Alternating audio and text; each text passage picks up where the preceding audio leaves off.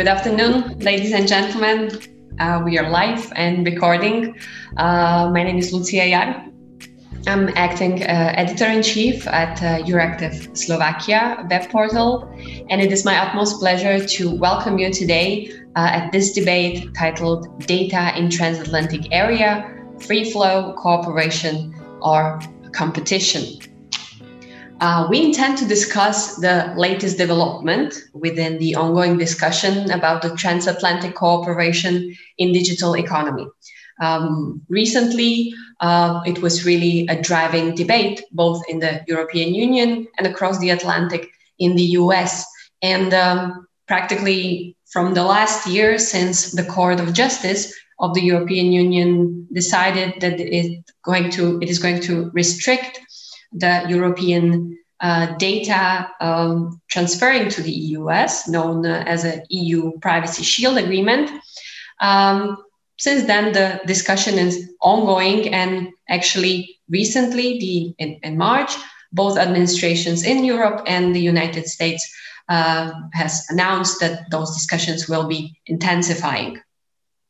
This discussion is also very much relevant to uh, Central uh, and Eastern European region, and especially to, to Slovakia, because we are starting to realize that uh, data are absolutely going to be the driving force of the 20 of, of the economy of the future and really a petrol of the 21st century, and that is uh, going to be an important uh, topic for for any other country, even smaller um, and, and in the part of Europe where we are here in Slovakia.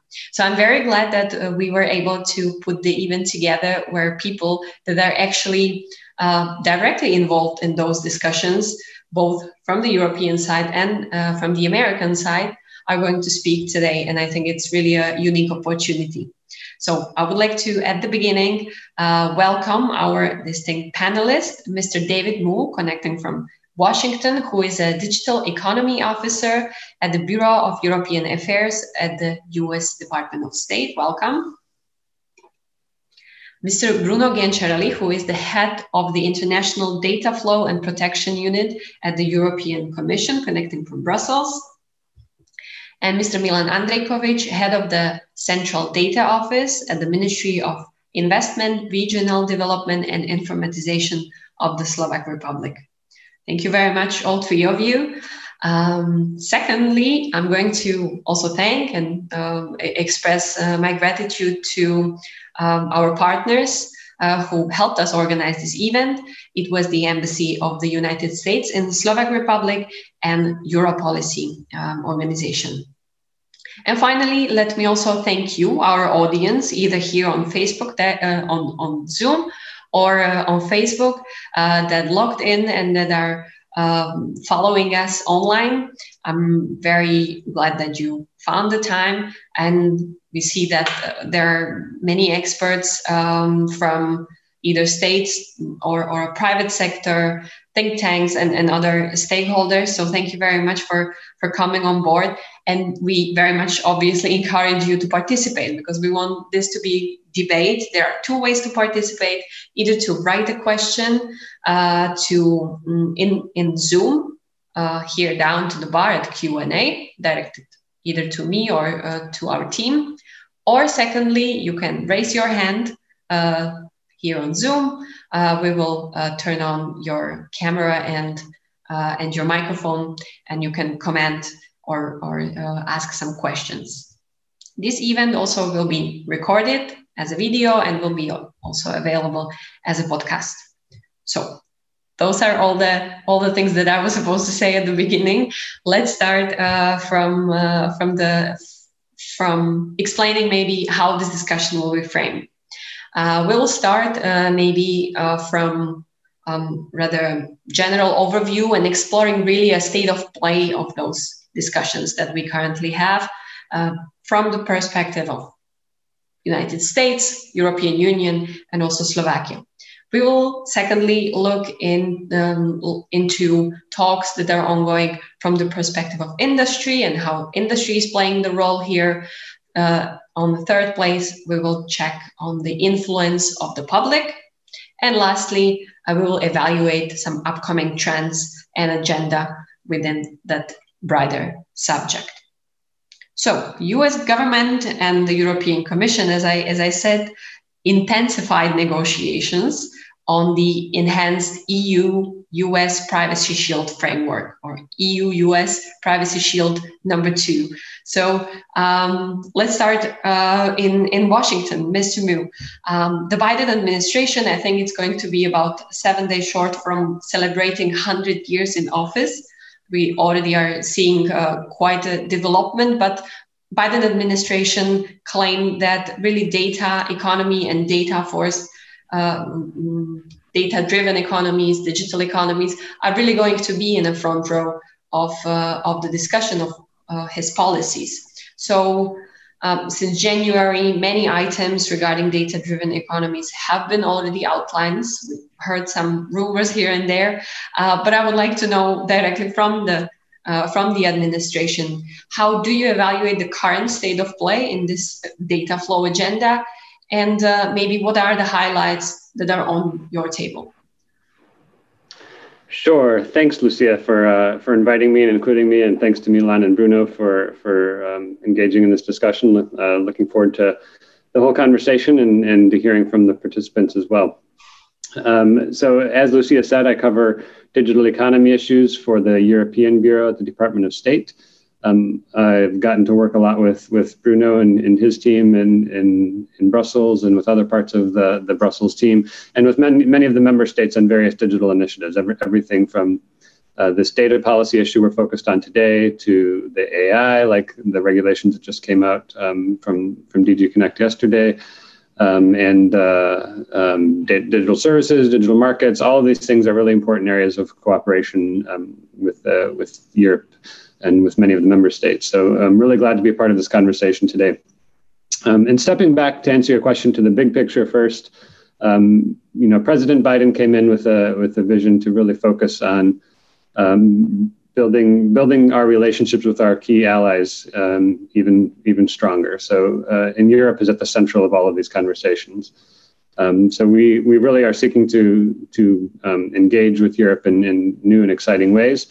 Um, and you know, and, and, as you said, President Biden also has uh, a, a, vision for making sure that that the United States um, maintains or grows uh, a, a, leadership role along with its partners and allies in the digital economy, because that's that's the economy of the future, and, and we want to make sure that uh, that the um, technology that that we all are using more and more every day is is backed by our shared democratic values, the rule of law um, and that it's not being used in ways that, that are contrary to those to those principles. So, um, combining those two things together, um, my job got a lot busier when on January 20th when when he said we need to uh, make sure to um, you know rebuild our relationships with our European allies and uh, and focus on the digital economy. So that's that's the center of, of what I, am working on every day. Within the broader European relationship, we're looking to uh, to re- repair some of the issues that, that of things that have had gotten sort of broken over the last years, um, and then to uh, revitalize the engagement. So our secretary has already been to Brussels twice. Um, the president has spoken to um, many of the leaders of, of Europe. Uh, there's a very high level of engagement um, happening across the board. Um, and then we want to really raise the level of ambition. So once we get some of these problem areas out of the way, our ambition is that we're working together on on a very wide range of very far-reaching, important areas, in, including in the technology space. Um, so, in some sense, we we put this, the conversations about data flows and transatlantic data flows specifically in the context of something that needs to be repaired. We we had a privacy shield mechanism um, that that was working well for for companies, and we want to uh, re- restore some form of that. Um, through through our discussions with with uh, with the European Commission, um, so that we can restore data flows. Um, more broadly across the world, we we we really think that you know an open, uh, secure, reliable internet is fundamental to to our growth, and and um, we don't want data silos to be created. I, uh, I don't think that, you know, I'm not going to put words in Bruno's mouth, but I don't think the European Commission wants that, that happening. I don't think Milan probably wants that happening. So we all need to just find ways to make it work. Um, that doesn't mean it's easy uh, to to address the problems that exist, but um, but we are really focused on finding a way to make it work so that we can really start focusing on the on the bigger picture issues at hand. Mm-hmm. Um, and could you maybe elaborate to be a little bit more concrete when we talk about the subjects that are currently really on your desk? Like I, I, I want to understand which are the topics that are really debated around this month. Um, on the data flow specifically, the the the you know there's there's a very very much in common between the United States and Europe on on our approach to uh, data protection. Um, the the the broad-based principles that we both believe are are are reflected in very different ways in the way we actually legislate and, and manage these things. Um, but uh, you know, from from sort of a commercial activity perspective, are, we're, we're quite similar. Um, the United States doesn't have a top-down privacy uh, rule like the GDPR. Um, we have uh, sector-specific regulations that are very strict in things like health data. We have something called the Health Insurance um, Portability Act that that uh, requires you companies that access health data to take very very close um, control of that. We have sector-specific regulations in the financial sector. Children's data is very tightly protected. Um, and then companies also have make their own commitments to their customers uh, uh, about their own privacy rules. And those commitments, we hold them to those commitments. And if they violate those commitments, um, then they are subject to sometimes massive fines. You know, the Facebook got a $5 billion fine for violating its own privacy commitments. Um, so again, it's not the same as, as GDPR, and some of those disconnects between the way we do this are, are what cause some of the problems. But the fundamental issues at, at at stake in the European court decision were more about how governments access data. And I'm happy to dive into that more later in the discussion, um, but I think we have a good story to tell on that as well.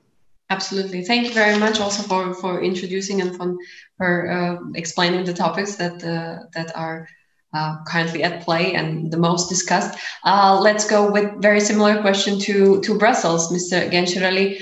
Um, what are the main goals, maybe, and expectations uh, of the European Commission's uh, Commission in the intensified discussion? So first, thank you very much for for having me today, and uh, hello to you, to to the audience, and to my co-panelists. I'm very happy to to be on this panel. First, I want to to very much agree with, with David. Uh, uh, the the the digit our, our, our digital agenda goes uh, and our mutual interests go far beyond data flows or, or, or privacy. we can see that there's a real opportunity now, real momentum to um, join forces to protect the, the principles we, we, both both the, the EU and the, and the US hold dear, uh, address some common uh, uh, challenges, and and also uh, better says uh, some some opportunities. And that goes from artificial intelligence. We were very also uh, pleased and we we observe with with interest a quite positive reaction in, in Washington to the package we we adopted yesterday. Um, we saw some tweets from from the White House. We were no longer uh, Uh, very much used to those uh, uh, positive uh, tweets. Uh, I said from artificial intelligence to, to hate speech and illegal online content, for example, to give you some examples of, of um, the breadth, the depth of what could be a, a common and what is already to some extent a common digital transatlantic agenda. Uh, in the um, communication, the, the, the Commission and the, our external service, our Ministry of Foreign Affairs, uh, published uh, for, for, for new uh, transatlantic agenda, uh, that, that digital component was very much uh, stressed. Um, so that's uh, certainly one thing, and as I said, it, it covers a very broad ranges of issues. Um, when we look at, at data flows, um, well, indeed, this is something that uh, uh, we. Are you still hearing me? I am frozen. No, no, we can. We, ah, okay, okay. Uh, sorry, sorry, for that. I, I, I, saw there was a connection problem. So yes, uh, you've seen indeed. Uh, uh, you were kind enough to refer to the joint statement by the two person who are leading this this this exercise on, on both sides of the Atlantic, Commissioner for Justice Reynders and Commerce Secretary Raimondo, issued a joint, uh, joint statement a few, a few, weeks ago to first confirm that this is absolutely a priority on uh, uh, both sides uh, of the uh, Atlantic, uh, and that we, we, we want indeed to intensify our work on trying to develop a successful arrangement to, to the privacy shield. That joint statement makes also clear that that uh, uh, uh, successor arrangement has to fully comply with the requirements set by the uh, Court of Justice in the Schrems II judgment. That's not only an obligation, of course, for us, because that's a, a, a, a ruling of our highest court, but it is also very important to, to deliver what, what uh, stakeholder, stakeholders expect. Uh, and by that I mean stability, legal certainty, uh, uh, sustainability in terms of transatlantic uh, uh, uh, data flows. So we don't underestimate it, of course, the, the complexity of the issues we, we have to, to address, which, as, as, as David has already mentioned, refer, um, relate to the complex, delicate, but important, and once again, important on, on both sides of the Atlantic, uh, uh, interplay between, on the one hand, uh, privacy, and on the on the other hand, national security. But we believe that as like-minded partners, we should be able uh, to find appropriate solutions uh, on what, what, what are these principles and the requirements that are the core of, of the Court of Justice judgment. I think we believe that those are, are principles that are cherished, cherished once again on both sides of the Atlantic, access to court, uh, enforceable uh, individual rights, limitation against excessive interference uh, uh with privacy. And I'm mentioning those issues because um, that's uh, something that I would say this should distinguish uh, like-minded uh, partners uh, such as the EU and the US from other uh, systems around the world uh, that have a very different approach Uh, to uh, uh, such such such issues and don't share the same attitude versus privacy, including when it comes to uh, access to data by governmental authorities. So uh, to uh, make a long short story uh, story short, this is hard work. This is complex work, but uh, we are uh, absolutely engaged, and I think I can speak also uh, for my uh, uh, American colleagues. We are absolutely engaged and ready and working intensively on. trying to, to develop a, a successful arrangement to, to the privacy shield. Just to very shortly break down these talks, could you explain how it is in practice? Like how, what kind of people are meeting, uh, who they are representing, uh, what kind of working groups maybe there are uh, at the European side? How how is this uh, procedural, I don't know, template or? Well, although we are uh, speaking of a sort of um, unusual, I would say, animal, uh, because what we are uh, um, what we are aiming at here is adopting a so-called adequacy uh, decision. And an adequacy decision is a decision that uh, is an instrument that we have in our uh, under our data protection rules that allow uh, the, the, the free flow of data between the EU and a third country. We we, we have a number of such adequacy decisions. We just concluded negotiations uh, for such an adequacy decision a few weeks ago with South Korea. Uh, uh, we have, of course, uh, those adequacy decisions being uh, now uh, in the adoption process as regards the UK as, as, as, a, as an important component uh, of the new relationship between the EU and the UK. But so that's the final product, uh, uh, but I don't want now to enter into the lingo, uh, uh the Brussels lingo. But uh, to, to, to reach that final product, you have nego- you, you, you carry out negotiations, uh, which are not very different from any other in, negotiations on, on, the EU side. as, as as this is a matter which is regulated at EU level, the Commission negotiates and, and, and represents the EU. Uh, here we have a quite clear mandate that the, the, the, the, the, the, the judgment of the court. Um, and uh, we do that uh, with a mixed group of people with uh, represent with people with different expertise this is led by, by us here in the dg uh, the Director General therefore the Department of the Commission responsible for justice and consumers. Um, and on the other side, we have a, a, a large group. U.S. delegations in negotiation tends uh, uh, tend to be uh, uh, large in general, but here we have a large group. I think which which which reflects the importance which is uh, given to such negotiations and also the the the, the the, the range of issues that are uh, involved from uh, from uh, uh from from trade to, to privacy and, and national security. So uh, and uh, of course nowadays we cannot meet physically, but we have um, as as you would expect in in negotiations. Meetings at, at, at, at, technical levels, which are today taking place um, as we meet uh, now uh, through um, the virtual means we, we all have to use nowadays.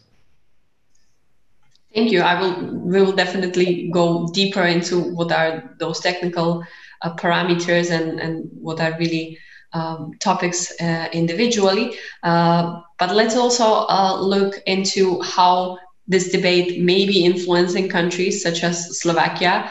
Uh, Mr. Andrejkovic, it is clear that the economy of Slovakia is really not based on data just yet, I would say.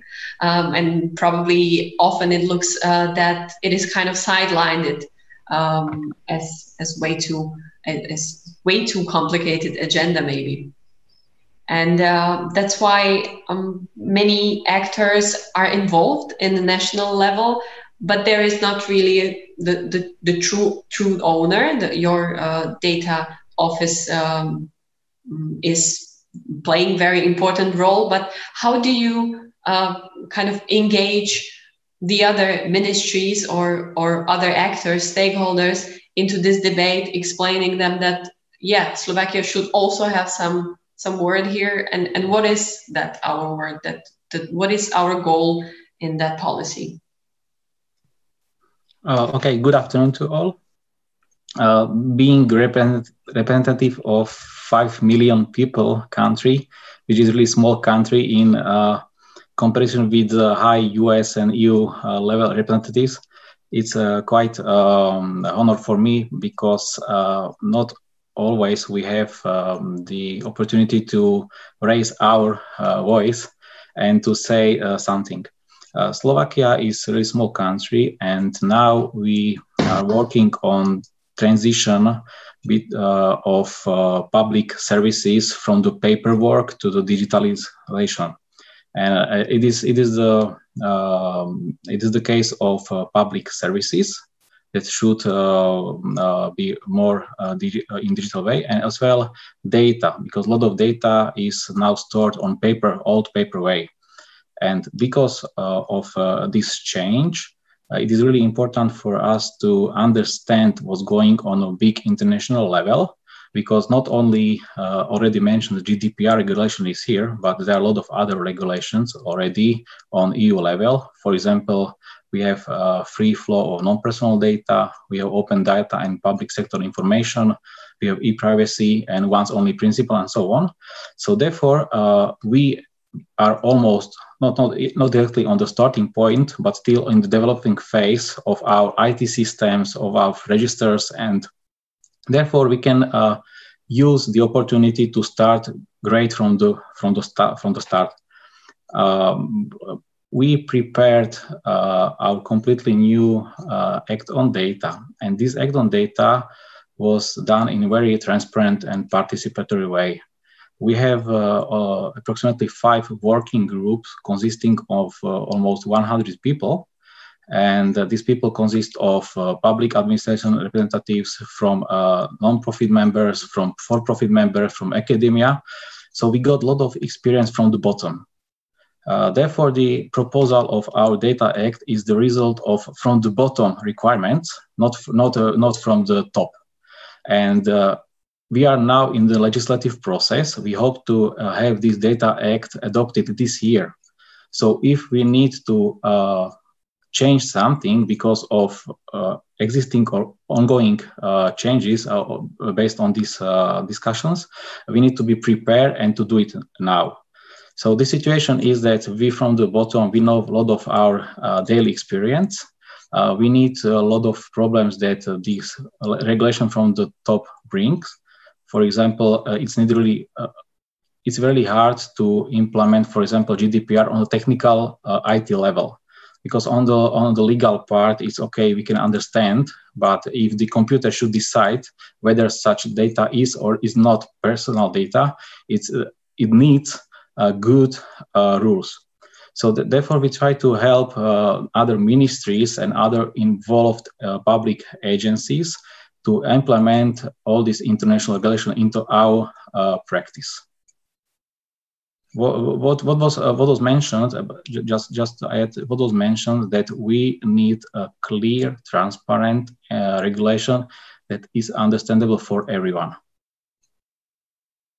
And um, once the data act in slovakia will be implemented how is it going to be influenced in the future once the eu us privacy shield will be in some way renewed?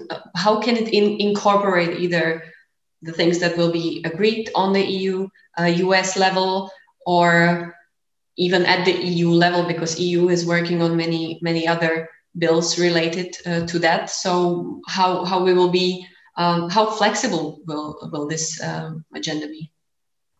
Okay it's it's act so it's flexible as other regulation. Uh, from one point of view it, it's i said already that it's from the bottom to the top. So we uh, we, we use the experience from from the from the uh, member working group uh, members. Uh, this uh, data act only now takes care about the public administration data management because we only could find solution on that level it means that only public administration and management of data within the public agencies is more or less involved in this data act. Uh, immediately uh, after we have after the legislation process we will continue discussions for new topics one of topic is the exchange of data between public and private sector, uh, about categorization, about the data uh, quality and uh, security. And for example, one of the open question is whether we could put public data into international cloud which is mm-hmm. which is which is big topic now in Slovakia as well. So uh, this is not the final uh, law for 20 years or more. It's a law because there is nothing now in Slovakia the public agencies really need to have some uh, first rules how to develop their uh, systems. But we are really open and happy to continue discussions uh, for the questions that are not already solved in this uh, proposal. Thank you. And we'll definitely get into more details again uh, uh, about kind of Slovak goals um, in that whole debate. Uh, but as I said, let's let's move a little bit into the industry part. Let's let's discuss now um, because we know that millions of jobs uh, and a large share of transatlantic trade depends strongly on those digital ties that we already have.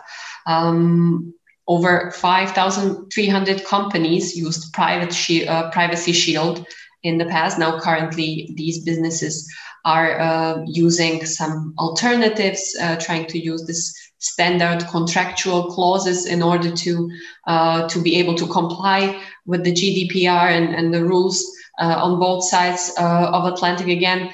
Uh, but many absolutely suffered under under this kind of new conditions.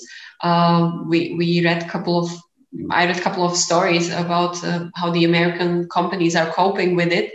Um, so when it comes to representing the American industry, uh, Mr. Mu, um, how, what, what are the demands or maybe some red flags that you are hearing from the from the American industry?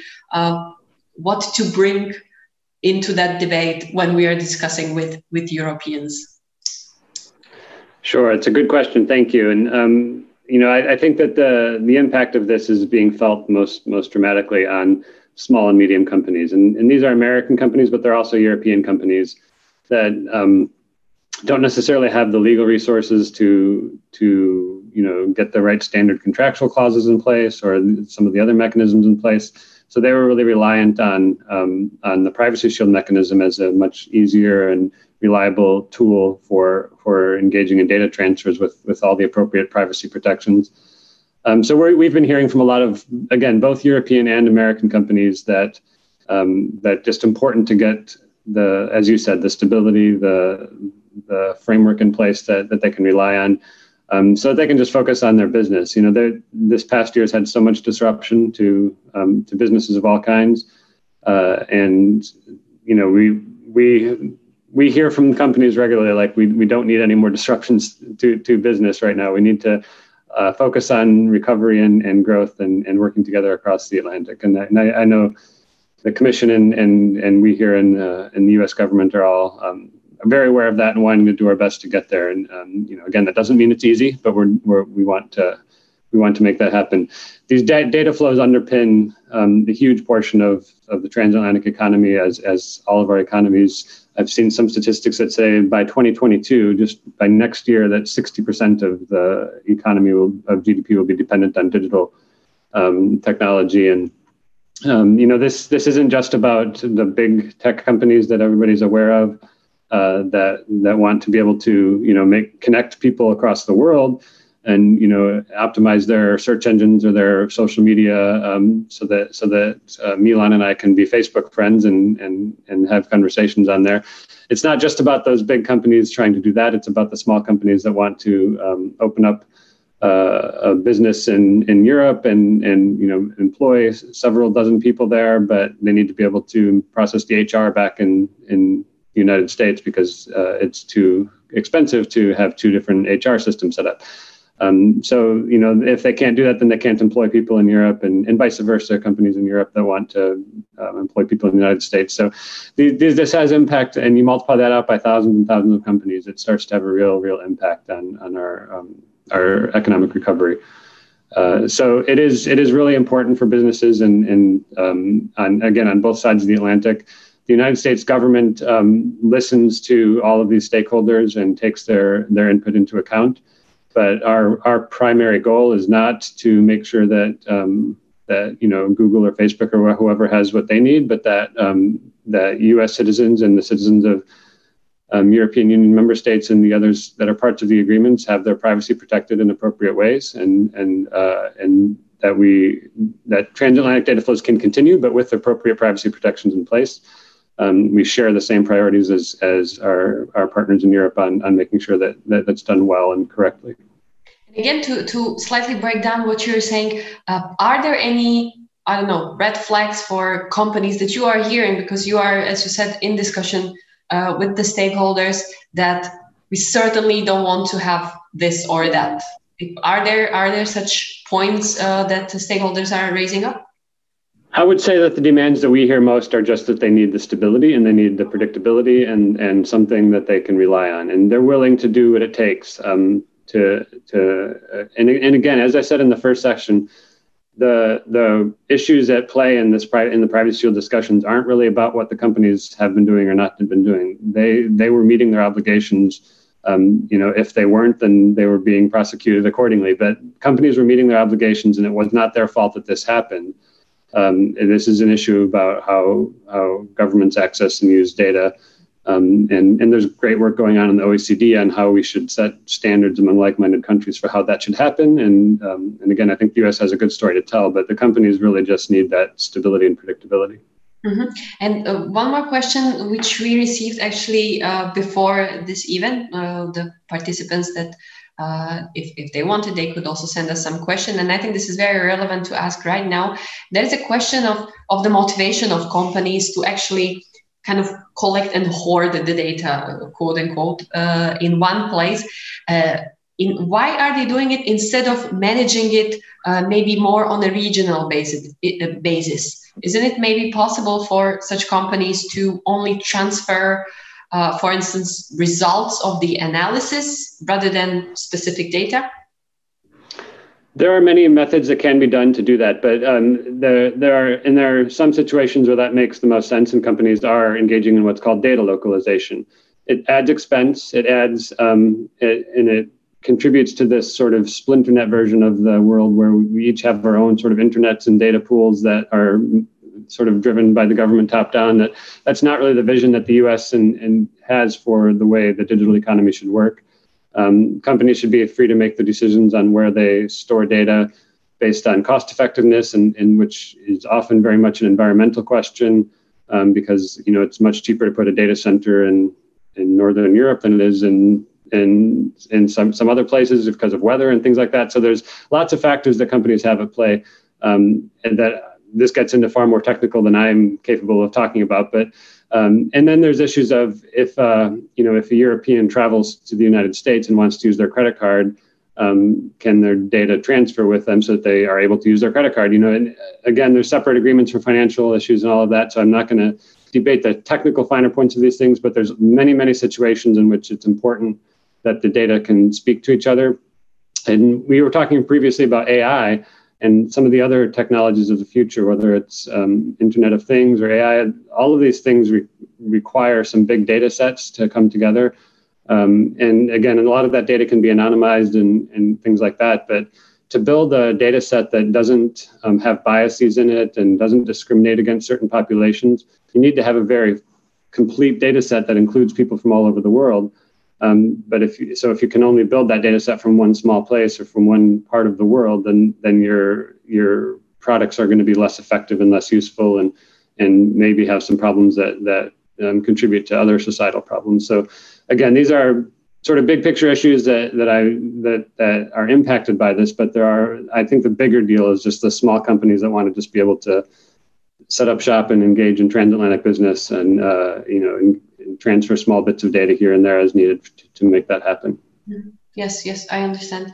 Um, let's go to Brussels now for the, the point of view uh, from the European Commission. Again, I'm, I'm pretty sure that the European Co- Commission is very much engaged with uh, in, in, discussions with associations, organizations, some other uh, rep- representations of, of the industry. What are the main uh, subjects that they are bringing up to you and, and they are waving their flags uh, of, okay, we, we want to be heard on this. These are really our prime, in the most important um, things that, that we care within this debate.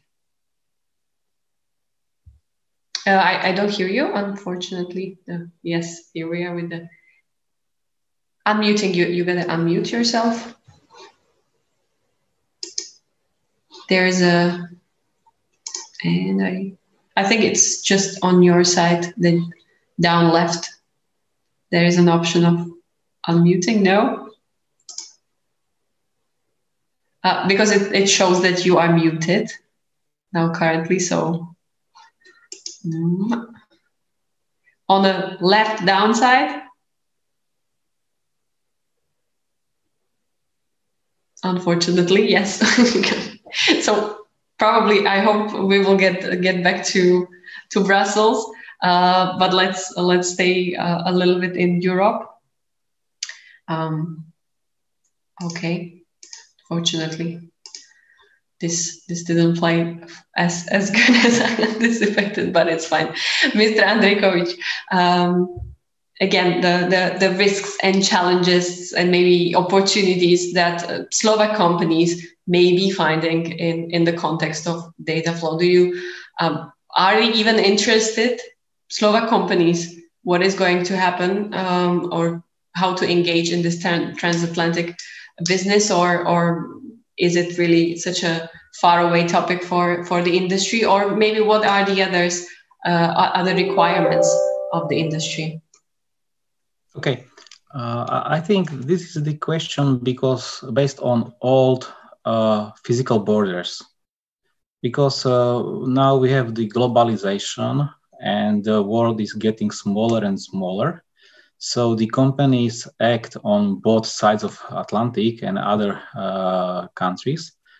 So um, as I said, Slovakia is a really small country, and speaking in V4 Visegrad four countries uh, is the, is similar. Uh, Slovaks, Czechs, and, and Hungarians are five to ten million people. Uh, only Poland they are much bigger, and uh, their uh, internal markets are really small. So they uh, dependent on open, dependent on open market, dependent on open, open borders, dependent on everything should be open because they need to sell their goods, their services on international market, not only European but international market. So therefore, uh, they don't provide only physical goods, but services or online goods which could be sold uh, around the world. So all regulation really uh, have impact on that uh, companies based on our countries. On the other hand, uh, out of biggest Slovak companies, their headquarters are not in Slovakia. For example, U.S. Steel, as an example, is uh, American company, and they have this uh, company on eastern part of Slovakia, but headquarters is in U.S. Uh, other car producing companies, they have headquarters in European or out of Europe. Uh, uh, so uh, the rules how to cope and manage the flow of data, like David said, HR related or some mm, uh, trade secrets and others things that could or can't be uh, exchanged between their headquarters and international or uh, providing public for using. It's really important for them to understand how to how to manage the data. And uh, i think we have uh, in european union we have a much stronger regulation. And we as as people uh, we rely that our data as a consumer for example which are stored uh, somewhere uh, have the same uh, protection that we are used here. I remember we commented some trade agreements between European Union and, uh, for example, Australia and New Zealand. And the question about the data protection was uh, really uh, a big part of that comments. And I see that not always we understand each other how we understand the uh, the protection of, of data. Not only personal data but all different kind of data. So it is really important because of globalization and because of openness to understand what's going on on a high level so we can uh, implement it into our daily work. But when you are saying that uh, sometimes it happens that each side doesn't understand each other or, or the uh, approach towards data protection is different. How, how is it in practice? What, what does it mean? Well uh, it, it has a more points of view. The first you know technical level what does any uh, data object uh, means? I don't want to go much to detail but if we exchange uh, for example name if we exchange address uh, each of uh, different country understands that uh, that uh, uh, differently. the second thing is how we exchange it on a technical. It, it's some XML or what kind of data it is used to exchange. it's the first part. The second part, if we said that data, uh, personal data should be protected. We understand uh, the level which is represented by GDPR. Uh, for example, with these comments to Australia trade uh, agreement, they completely different understand uh, the uh, personal data protection. So we agreed both that personal data should be protected, but we have different level. But we as yeah, Bruno, welcome back. But we we as a as a um, people from European Union, we expect that if there is any agreement with other countries, that uh, what we already have as our let, let's say uh, what, what what rules we already have that the similar should be uh, on uh, applied on different uh, and other agreements. We can't hear you. Now I am making the mistakes. I'm sorry. I'm sorry. So uh, back to uh, back to back to Brussels. Uh, just just to wrap up uh, what I was asking, uh, where the uh, really the stakeholders' opinions um, at, at, the European level, and what, what are you getting as their um, quote unquote demands? sorry for those connection problems. talking about the challenges of the digital economy, but um, what I'm going to say very much echo Uh, uh, uh, very, very much echoes, sorry, what David has said, and, and, and unfortunately I've, I've, missed what Milan has said.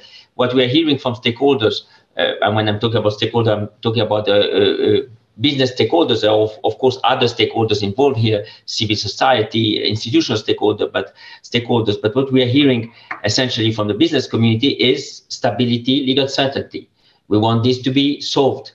Uh, and I also agree with David, that's not only and that was one of the urban legend about uh, uh, this arrangement, uh, the privacy shield. This is not a only a Silicon Valley uh, arrangement. This is not only ab- uh, about big companies. This is not only about big tech companies.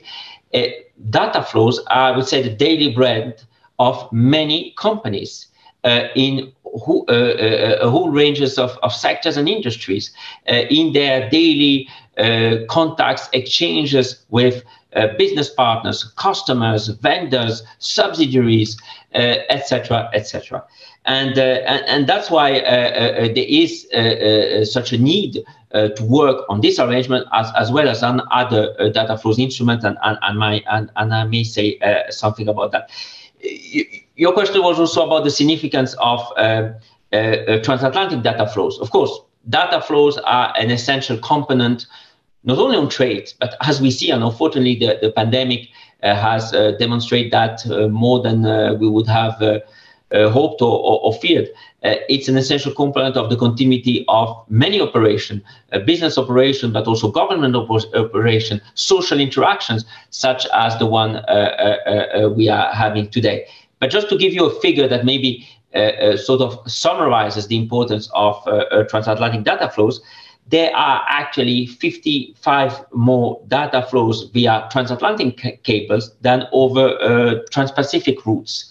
And, and, of course, many of those flows are about uh, uh, personal data.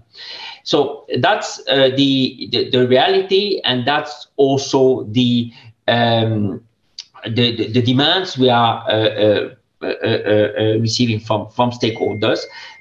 we believe that in that context, developing strong privacy safeguards Uh, and, and, promoting the free flow of data are not opposite objectives but complementary. Not only in this case, here clearly we have to fulfill the requirements of the code. But if we want to have trusted uh, uh, uh, uh, uh data flows, this needs uh, to go needs to go with privacy standards, with security standards, to the benefit of of, of everybody, customers, consumers, and and businesses. And it's in that on that basis that yes, we are actively engaged uh, with the US on developing a successor arrangement to the to the privacy shield, but we are also busy on other fronts, uh, uh, so-called standard contractual clauses, which are actually the number one uh, transfer mechanism used by European companies when transferring data abroad. Those are very useful for, for small and medium enterprises because they are sort of off-the-shelf uh, mechanisms that uh, you can then introduce in your commercial contracts, and that's very important for companies that don't have all these uh, the resources in house or, or to external uh, uh, advice, uh, le- legal resources, uh, financial resources, etc. So that that sort of as I said, off the shelf tool is something that we believe is very important. We have modernized them and we have modernized a number of aspects also make, make, make to make them more user friendly and we have also in a certain sense uh, uh, drawn some consequences from the Schrems II judgment and, and, and make that judgment more operational to, to a checklist of factors uh, that need to be uh, uh checked, also uh, elements or, or safeguards uh, that could be introduced if, if, if there's a need for, for additional safeguards. We are now through the decision making process. Uh, our uh, adoption, which also involves as a, as a, as a last stage uh, the member states. In, in, in, a, in a few weeks, those, those new instruments will be in place. And we are also engaging, and that's, I think, very important because I understand that uh, Schrems II, the Schrems II judgment and this saga with the US, and it's not the first time we're going through this, raises a number of questions, anxieties, concerns, sometimes excitement. But there's also a, a more positive story to that, uh, we have raised, of course, we have already mentioned how I think uh, uh, uh with, with this administration, uh, we can have a very ambitious and successful digital agenda. But what's happening also in other parts of the world is very important. we, we see that there's increasing convergence on the need to develop modern privacy safeguards and to facilitate data flows through a, a, a, high level of protection of personal data. And that convergence, of course, leads to more opportunities to develop uh, mechanisms that allow the free and the safe uh, flow of data. We did this with Japan two years ago. We actually created with Japan uh, the biggest area of uh, free and safe data flows in the world. Uh, we have, uh, as, as I was saying, uh, Uh, at the beginning of, of, of, of, our panel of our event today, we have uh, just uh, uh negotiated a, similar arrangement uh, with South Korea. this is also very a very important part of our post-Brexit agenda with the UK, and we are engaging with other countries in Asia or in uh, uh, uh, and in, for instance, Latin, Latin America. I think that's important because it, it, it, it, it, it, it allows a group of countries uh, to uh, uh, that share common values and common principles to share data not only I would say on a bilaterally basis between mm-hmm. us and Japan, but also uh, uh, uh, amongst there's a certain critical mass or network effect of, of those arrangements, which we believe are, are, are, very is very promising.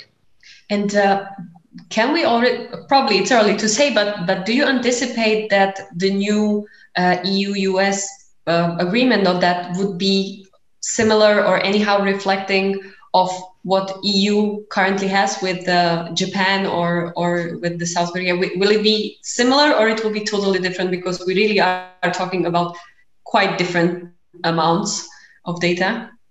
Yes, but if, each negotiation is, uh, of course, different because our systems are different, and, and the objective of such negotiation is not about having identical systems. It's finding bridges between systems that share uh, common values, share common principles, but uh, and and but may, may deliver a certain outcome here, level of protection of privacy through different means. Uh, so the, the, the, requirements we have to fulfill to uh, uh, uh, conclude those those deals are of course the same. the requirements of, of that have been clarified by, by the Court of Justice. the the effect, the consequences of, of those deals is the same. It means uh, uh, uh, free flow of data. Actually, adequacy, this, this instrument, the, the, instrument of an adequacy decision, is a, one of the very few instruments we have in, in EU law to extend the benefits of the internal market in terms of free flow of data to a third country. And that's also why it requires a quite similar, a comparable uh, level of protection. So the instrument and the and the policy objectives are, are the same, of course. Uh, the, the, the, the content of, of this arrangement will, will clearly di- differ according to uh, the specificities of uh, uh, one system or, or, or, the other.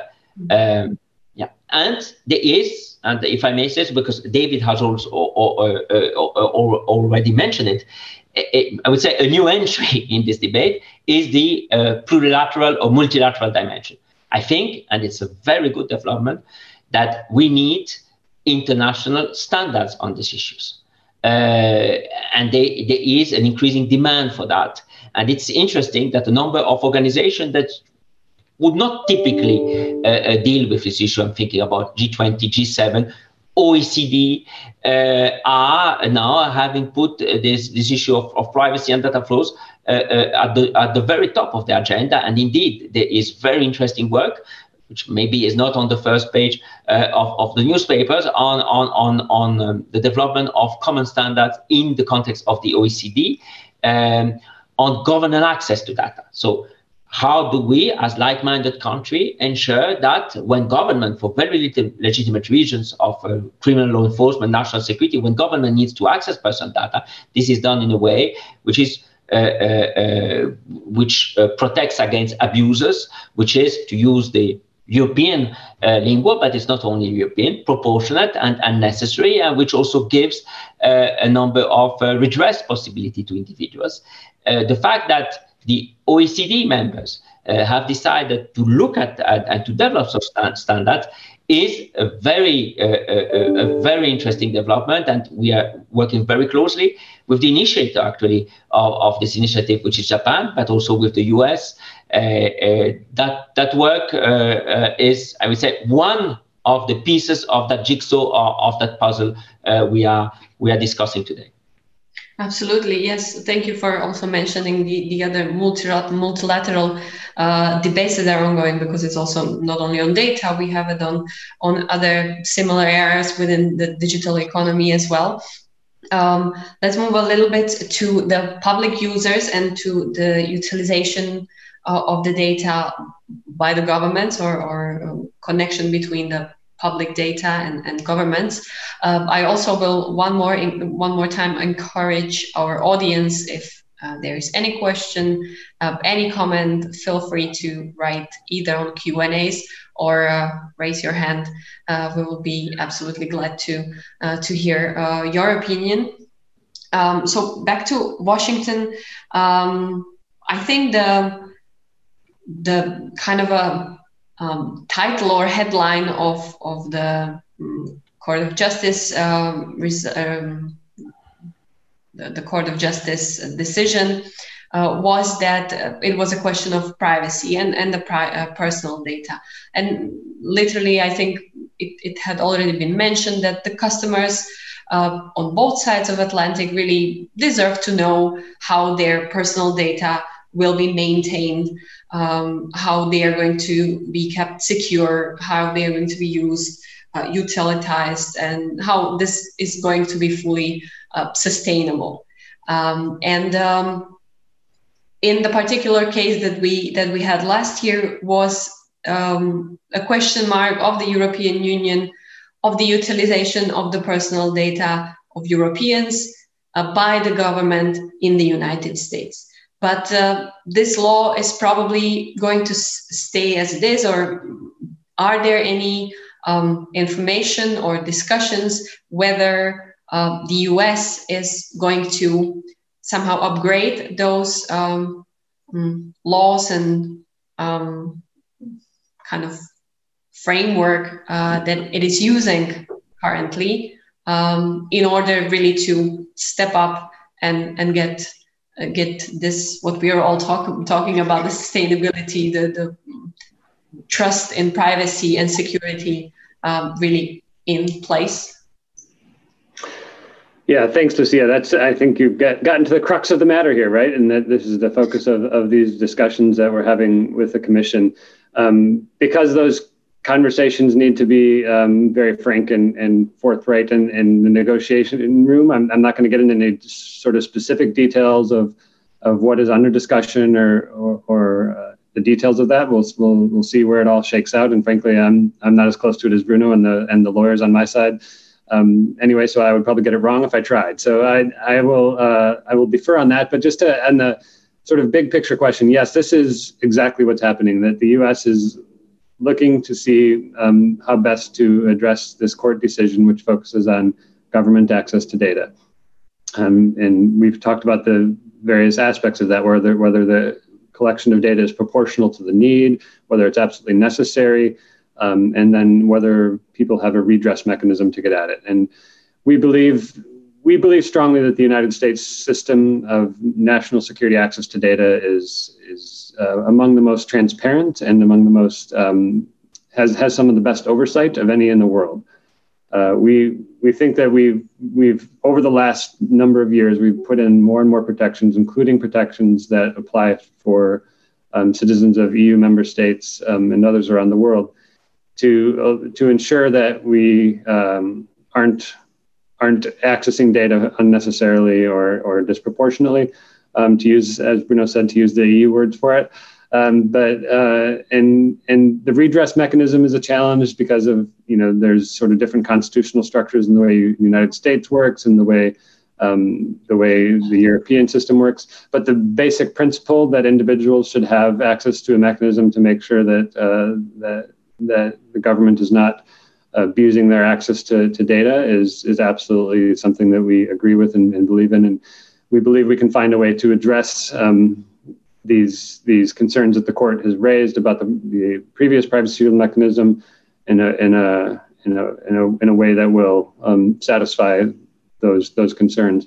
And just to say, this isn't, you know, maybe if maybe you'll say, well, he's a government, U.S. government representative, so of course he's going to say the U.S. government is great at these things. But it's not just me. Um, I'm flip over to this other paper. The uh, the UN Special Rapporteur for Privacy uh, said that the United States is easily one of the top 10 or 20 countries in the world when it comes to the extent to which the right to privacy is protected in the realm of surveillance. So we're it's not just us saying this, and our work in the OECD, I think, is confirming that the U.S. is um, is is leading uh, a lot of these efforts. Um, and that's not to say that we're perfect. Of course, I, I, don't want to say that everybody should do it exactly how the U.S. is doing it, and we have the only model that works. Um, we want to continue to learn from our European partners and from others around the world. As, as Bruno said, the Japanese are real leaders in this space. We want to learn from others um, how we can improve, and and we want to make sure we're addressing the the court's decision for um, to to develop this uh, successor agreement for the privacy shield as soon as possible. And uh, just because when the GDPR uh, had been introduced, uh, European Union or institutions were, were saying a lot that this is going to be a, a, groundbreaking rule and it's going to kind of extend beyond European Union. It, it did because it absolutely influenced the, um, the, the companies and private sector. But uh, is it is it currently influencing um, the, the, the lawmaking or the the way how the administration is thinking about the privacy of data? Is the GDPR influencing?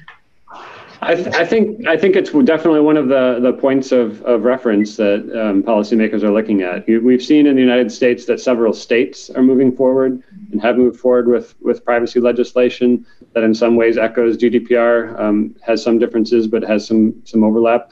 Um, and that's often the way policies are developed in the United States is that individual states start to do things and, and they're sort of test beds. And as something becomes clearly a best practice that makes sense, then, then the federal government will adopt it. So it takes, some would say, too long for some of these things to happen um, uh, and, and for it all to work out. But um, I, there are there is a significant caucus in the United States Congress that wants to develop federal privacy legislation, and a number of them have said that you know the GDPR is one of the points of reference for for what they're looking to do. I would I would expect that whatever if and when the U.S. does does uh, institute federal privacy legislation, that it will not be um, a replica of GDPR, but that we will do our best to learn from the best practices um, and and uh, learn lessons from from the implementation of GDPR and making sure that we do our best to uh, to to take the best of it and, and, apply it in the United States as well. Mm-hmm. But I can't speak for Congress, so who knows where they go. Oh, of course, of course, I'm really I think it, it's a question of, of a debate, and I'm also interested on your on your opinion. Uh, so, uh, Mr. Gencarelli, I think uh, you also have uh, things to add to this. So, very similar question how how is uh, European Union planning to ensure that the data are going to end up uh, safe, secure, and um, the work with them will be sustainable? Yes, sure. But uh, as I said, we, we have a quite a clear mandate, which is given by our highest court, and which concerns uh, the issues we've mentioned: uh, access to court, enforceable individual rights, uh, limitation against excessive interference uh, with privacy, and uh, there is probably there are elements of the US system on which we can build, we can work, and others where we, we need to, uh, the negotiators, we, we, we need to, to work hard and, and, and, and find solution. But that's, uh, that's uh, what any negotiation is about. And as I said, this is a particular complex area because and, as, and this is true for the US as it is uh, as it is true uh, true for us. Uh, issues uh, around the interplay between privacy and national security are complex issues, sensitive issues, and issues that also uh, which are as we can see from the very rich uh, case law on this side of the Atlantic, there are the issues on which they there's an evolving, I would say, dimension and clarification on, on how that uh, that interplay uh, uh, should should work. But I think, and that echoes both your questions and, and, and, and what David said, that I think they may be more common ground to work on these issues today than even just a few years ago. Uh, privacy is indeed uh, high on uh, the US domestic agenda, as it has been recalled. the demand for modern privacy rules in the US is increasing is increasing both at state level from California to Virginia and, and at, at, at federal level. I have seen that myself in my experience. Uh, not so many years ago, when I would travel to the US, I was at the time responsible for negotiating uh, uh, the, the, GDPR and the, the, Law Enforcement Directive, which is a, another text on, on processing of personal data by criminal law enforcement authorities. When I would go to the US, the question was very much how on earth, why on earth are you doing this? Uh, it's outdated, privacy is an outdated concept, etc. Now, uh, this has completely changed, and I think it is good that this discussion is much less ideological, and I don't want to pass any judgment of, of who was uh, uh, uh, uh right or wrong. I have my personal views on that. Is is much less ideological, but it's more about. So it's no the question I receive. It's it's, it's no longer why, but uh, uh, how you did it, mm-hmm. or why did you make that choice on on a specific issue, and then we might agree, disagree, discuss. But that's I would say an, an enormous change uh, uh, in the in, in, the in the transatlantic debate, which I think is is is very helpful. There is indeed. Um, it's not that people around the world uh, have have uh, uh, fallen in love with the EU or the GDPR. I think the EU was the first to move and to understand that this was one of the key issues of our times, actually, at the same level maybe than climate change uh, privacy. And we have seen in the meantime, uh, also in the electoral context, how a violation of privacy can even threaten the very foundations of, of our democracy. So we are talking about real issue and important issue. So the EU had uh, probably uh, a certain advantage in which it, it was the first uh, one to, to, to move on these issues. That made us, and it's not me saying it, it's Chancellor Merkel, uh, a rule maker rather than a rule taker as, as we might be uh, uh, in, in other fields?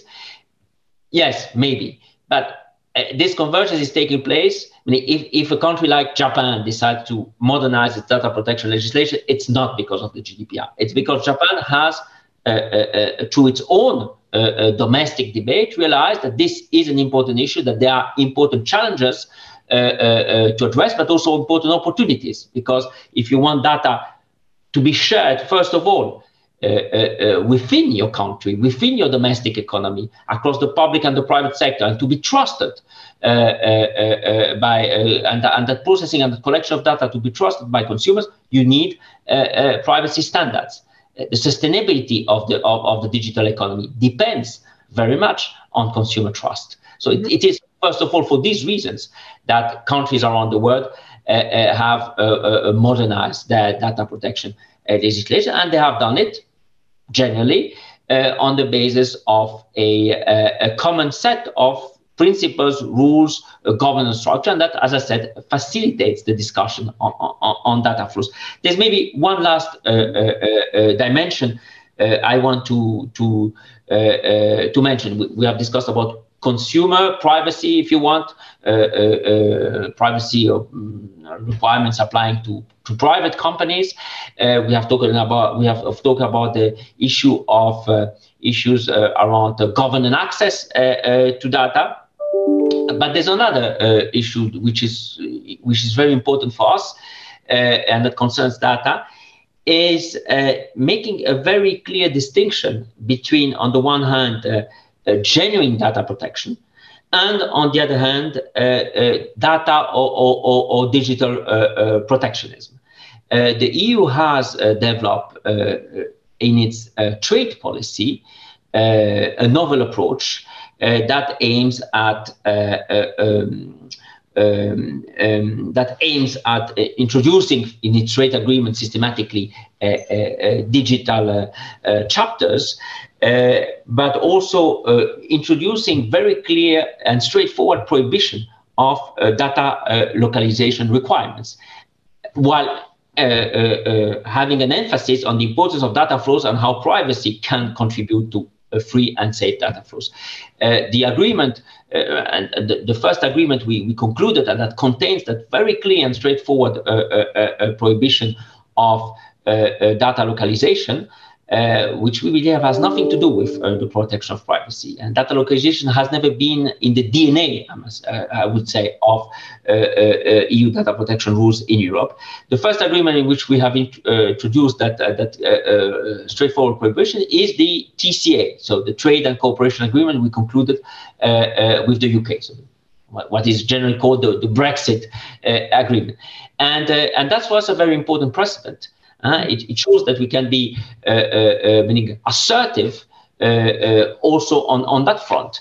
and there is also there a link with the more multilateral dimension, because as, as, we're speaking, there are important negotiations in, in Geneva in the context of the uh, World Trade Organization on uh, e-commerce. Uh, and, and questions around, on the one hand, digital protectionism uh, uh, uh, and restrictive and unjustified restrictions such as certain data localization uh, measures on the one hand, and the necessary protection of our regulatory autonomy in the area of privacy and the possibility to decide uh, uh, at, at, which level we want to protect privacy are important issues also in that context. That's why I, I wanted to mention them. Mm-hmm. Good, good that you make, made that point. I think the localization is uh, also very relevant for for Slovakia or maybe the, the data that are um, not private, uh, uh, primarily in maybe in English. I, perhaps that that may also be um, uh, on the topic. There is one question that we had from uh, Martin Shechny, and I think it may be directed to you, Mr. Gensh, uh, One important point in the EU-US data transfer and the use is a default opt-in versus opt-out, uh, default opt-out policy. Uh, I am not very familiar, to be very honest, uh, about uh, what what is uh, that concept. Could you explain it? And uh, Martin Shechny is asking, uh, is there any move on the positions? Well, that, that, concerns a part of the of the of the privacy shield that has not been affected by the the court judgment. Now, the court annulled the privacy shield for and I'm very comfortable to say it because, of course, uh, the Commission has been uh, defending uh, uh the, the, validity of the privacy office, but because the court uh, found that uh, there were not no sufficient safeguards in the privacy shield against disproportionate access to data for national security reasons, in terms of insufficient access of EU data subjects, or EU citizens, basically, to, to redress mechanism in that area. The court didn't uh, pronounce itself on another part of the privacy shield that concerns the requirements that companies have to comply with to benefit from the free flow of data. Uh, so that's not part of, of our discussion. And for us, adequacy, uh, uh an adequate that's called once again uh, so this this type of negotiation which are called uh, uh, which lead to a so-called adequacy decision and not about a, point-to-point uh, replication of uh, uh, EU rules. That's not what adequacy is. If it was about that, I would be, I would close my shop tonight. And the, even the Court of Justice has been very clear that different system can provide, can deliver a certain outcome in terms of protection of privacy using different means. Uh, and, and, that's very important. It's, it's, it's, it's, it, is, it is very important to be able to be open to data flows while uh, ensuring a, a, high level uh, of protection. And, and indeed, things can be done uh, differently in different systems. And, and, and those, those, those mechanisms that we are discussing here are there to provide bridges uh, between, between those, those, those different systems. So, um, uh, um you know, to, to, to, to, to make a, a long story so that aspect is not an aspect that uh, is uh, uh, currently the, the, the, subject of uh, our uh, negotiations, which are exclusively about uh, the points um, that were on which the Court of Justice raised concern and that led to the invalidation of the privacy shield framework. And if I understand, there is is there some kind of request to change it from the industry or uh, or or not or, or is there an opportunity well, to- in any in any um, and that would be very much part of the and that's why i mean i don't want to speak for uh, david or, or, my american friends but uh, in in any uh, uh, debate and there are debates and discussion and conversation around privacy legislation right now uh, in the us including at federal level the question of uh, what are the grounds on which you can collect data. And if uh, consent uh, uh, of you, of me, of consumer is one of these grounds, whether this has to be a, an opt-in, which uh, follow an opt-in approach, which uh, I have to uh, positively and in an affirmative way express my agreement to you, company, collecting my data, or whether this is follows an opt-out approach, in, in, uh, according to which uh, you uh, can, under certain condition, object to a certain company processing data is a, one of the key issue the development of any privacy framework has has to address. Mm-hmm. clearly, in our in the EU system, which is far from being only based on consent, uh, there has been a, a, strengthening of the requirements uh, for uh, consent and uh, affirmative and the requirement for an affirmative action by, by consumers when consent is used. Other systems deal with that in different ways we would then need to enter into uh, uh, the details of, of each and every, every, system, and I don't think that is, is the purpose of, of today's discussion. But I'm not surprised of that question, and I'm surprised that that question is also present in, in the US debate. Mm-hmm. Uh, Mr. Andrejkovic, I'm wondering now about the Slovakia doesn't have an official position yet, but there are certain um, goals, attempts, or maybe a basis where uh, the, the will be created from uh, towards um, the usage of public data. Uh, do you can can you explain what, where where the Slovakia is coming from, or whether our position might be in any way differing from other member states? Well, the situation is really complex and complicated when speaking on a national level. Uh, you already said that uh, Slovakia is not yet data-driven economy, but we would like to develop as well data-driven government, which means that uh, now if the government uh, adopt uh, or have some resolution uh, usually based on expert estimates because uh, they lack data. And uh, what we would uh, what we would like to uh, prepare is the situation when government policies and strategic documents are based on analysis, on predictions, on evaluations that are based on good quality data. So the government needs a lot of data from inside the country. And then when because we are not uh, isolated country we, we we need to compare how it's developed in other countries. So we need the the similar or same data from the other countries in, in order to understand how we develop. Are we faster? Are we slower? Are we completely different? Uh, for now uh, we would like to implement once only principle.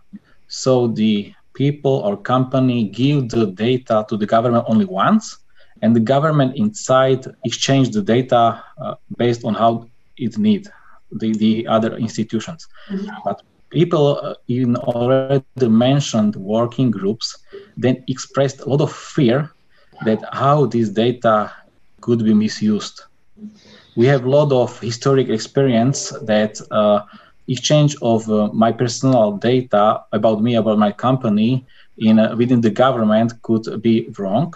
So people are not really now uh, happy and ready to give a lot of data to the government to slovak government not even to the foreign governments because they are afraid of it.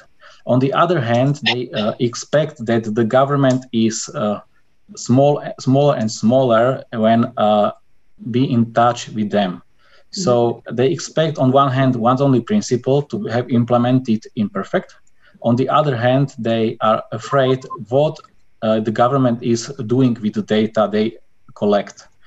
Uh, therefore, we decided to implement in our already mentioned uh, Data Act the concept of international, uh, uh, it's called My Data. It's different than personal data concept, it's My Data concept. And uh, it will bring transparency when uh, in using of my data with the government and then I can decide voluntarily to exchange my data to other agencies, whether private or public agencies, because I understand how they I, why they need how they use it and why they need it. Mm-hmm. So we, we go from the from the again from the bottom that uh, people should be ready to give the data to the government because they have trust to the government what they why they need it and what the government do with their data. So this will be, uh, I hope, um, as a step to develop uh, Slovakia as a data-driven government country. Mm-hmm, mm-hmm, mm-hmm. I understand. Good.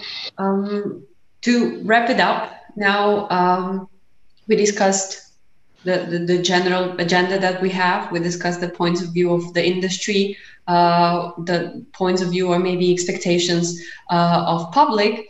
Uh, but what is ahead of us now? Now the main question: um, Are we going to have some um, new replacement of the privacy shield? Uh, is it how long is this going to take? Because uh, it seems that it's quite a pressing issue, not only for companies. We already discussed it, but uh, there are more new technologies. Uh, European Union presented its AI strategy this is going to be very much concerned as well, although uh, European Union is stepping uh, very slowly toward. I don't. I don't mean to uh, like make it in a mean it in any negative way, but rather um, with consciousness uh, to to approach those developments. Some uh, stakeholders are saying that if more we will regulate, more constraint it will bring to European businesses or, or smaller businesses, and the innovation will not uh, be able to to kick in. So all those many elements and, and many more that that you have mentioned during the discussion are in play. Uh, so what is ahead? What is your anticipation, um, David? Nu, um, you are sitting there in the table. How do you see that this is this is going to go, and when are when can we expect some kind of agreement? It's a it's a good question. I mean, I I, uh, I would say that I am confident that we will get there. Um, going back to the sort of big picture of our shared values, our shared vision for how this how it should work, and and how we can you know our principles as Bruno outlined of our commitments to um, data flows with with the right protections in place. Um, I, I, think that our we have so much in common on this um, that it's you know we have to we have to get to the right solution um, as soon as possible. But uh, specifically when, I, I, can't say yet. I think that, you know it's still um, our, our team and Bruno's team are we're working really hard to try to make make sure to do this right. We don't want to we don't want to have to go through this again, frankly, and we um, we want to have that stability and certainty the companies are seeking. We want that to be real and long lasting. So um, we're going to spend the time to do it right, but um, with the complete sense of urgency that, that it needs to be done as soon as possible to provide um, companies and citizens uh, the protections and the and the certainty that they that they need. Um, so does that answer it okay? I know you would like a date. I, I but... slightly dig deeper. Do you anticipate some of the elements will be a little bit more problematic than the others? Let's let's ask this way. I, I, I, don't think anything more than what we've talked about already about the challenges of making sure that you know the specific things that the court outlined in the um, in the in the decision, which we all are trying very carefully to make sure we address those specific things that the court said were inadequate um, before. Um, and some of those things run into it, it's not it's again not um, like we don't want to do this or we have a principle that's that's in conflict or a big picture principle. It's simply how do we make sure our legal systems can talk to each other in the right way, like our, the way our constitution is set up versus the way um, the, the, European Union is set up uh, under its treaties. It, there's certain things that are not easy to get over. So, and, and I, I won't go into any more detail because again, I would get it wrong, and, and Bruno would have to correct me. But um, but the it, it, make, it makes it very challenging. But our lawyers are very committed to, to finding the right solution on the basis of our shared values you know that I would want to hear what is that, but I'm I'm I'm let it I'm going to let it flow as data. uh, Gencarelli, um, same question basically to you. How how does Brussels how, how Brussels anticipate uh, this to develop? Same question and same answer. No, uh, uh, uh I would say totally agree. Sense of urgency on both sides mm-hmm. and therefore uh, readiness, uh, uh, um, eagerness, and uh, intense engagement on, on both sides. Uh, the important here is, is quality. If we would in, do something, which we will not agree, uh, but if we would do something that would be weak, would not meet the requirements of the court, would be at risk of a, a, new challenge and a new invalidation, that would not be uh, to the benefit of anyone mm-hmm. on either side of the Atlantic.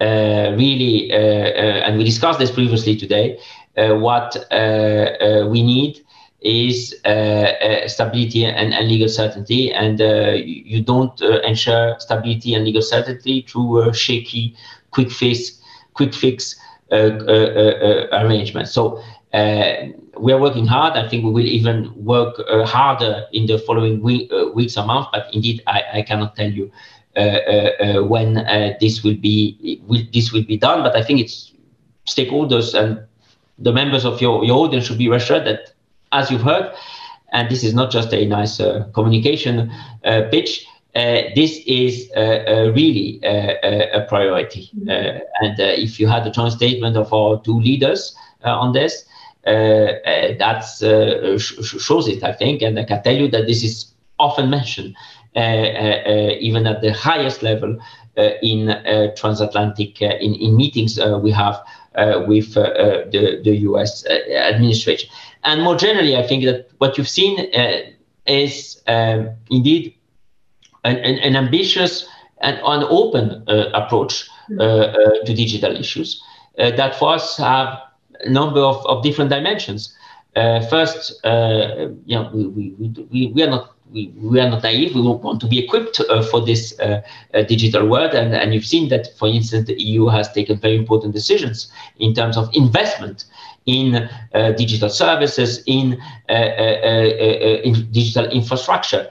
We have adopted the last summer what we call the multi-annual budgetary framework, which together with the where uh, uh, digital issues together with the Green Deal uh, is meaning really at, at the top in terms of investment expenses.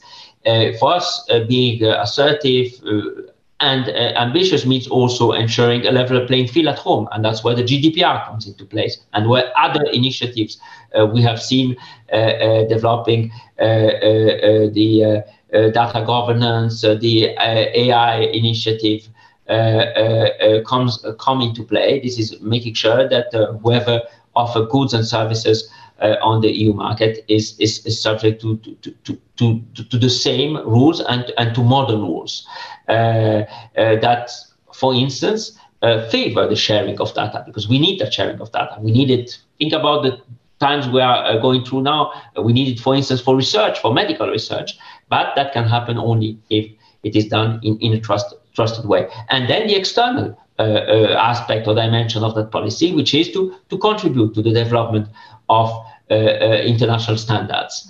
and, and, and we are very happy to, to now uh, be able to, to work with a, a, a, US administration that is also more open uh, to the uh, multilateral dimension of these issues as many other issues let's think about uh, uh, uh, the, the current summit on, on climate change, for instance.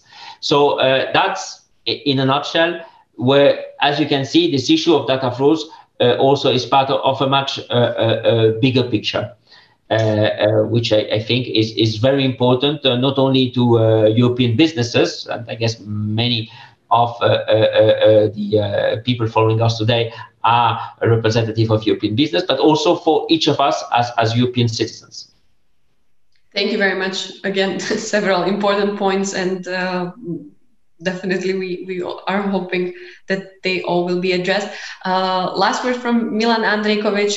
Slovakia or member states are not directly sitting on that table, in the table, at, around the table, but. Uh, you already mentioned that there are opinions, there are strong opinions, and there there is this bottom bottom up approach. Um, if we had that chance, what what we would expect or now there is a washington connected there is brussels connected what what should slovakia uh, say say to both sides okay uh, at the beginning uh, if uh, there is any interest we can provide our opinions or uh, comments uh, from the street level because we have a lot of these working groups consisting of uh, public servants, of uh, NGOs, and, and businesses. So, if there's any interest, we can still uh, provide comments on, on all of these negotiations if there's any interest. But at, at the end, what really uh, matters is the impact or result on our daily lives because we cannot touch data. So it's not about uh, how we uh, how we manage the data. It's about how we use the data then and how it influences our daily lives whether it's business it's personal it's it's uh, it's on government level. So uh, just what uh, usually we call for is to understand the impact of regulation. So what will happen tomorrow after we adopt the regulation? That's all from me for now. Yes that's absolutely uh, crystal clear and, and uh, an important point for Slovak smaller businesses for for the country as well. Thank you very much. We are uh, just one minute uh, over the time. Uh, thank you, everybody, for staying with us. Thank you to our panelists, David Mood, Digital Economy Officer from Bureau of the European Affairs at the U.S. Department of State. Uh, thank you for connecting uh, from Washington and for your very, very much valued inputs. Uh, Bruno Gencarelli, Head of International Data Flows and Protection Unit at the European Commission. Thank you really from the table, from the discussions, we get the main points. Uh, and thank you, Slovakia. It's very important to, and thank you, Slovakia. It's very important to have an opportunity to uh, address uh, uh all our member states, and uh, uh, indeed, those those discussions take too often place in Brussels or in Washington. But this is important for everybody in Europe. Yes, so thank you for having organized this thank you very much for for participating. Really i'm, I'm pretty sure that that it is exactly the, the way how we were approaching this as well. And to milan uh, uh, andrejkovic head of the central data office at the ministry of In- investment regional de- development and informatization of the slovak republic. So thank you very much all three of you for your inputs. Uh, our colleagues at the embassy of the united states in the slovak republic who helped us to organize uh, organize it together with Europolicy and Euractiv. As I said, this will be available as video, as podcast. There will be also an article uh, to pick up the main points. Uh, and I hope that sometimes very soon we will see each other in person and we will continue. Definitely, uh, Euractiv will be following that issue. So thank you, everybody, to our audience as well. Have a good day. Thank you. Thank you. Goodbye. Thank you, Lucia. Thank you, Lucia.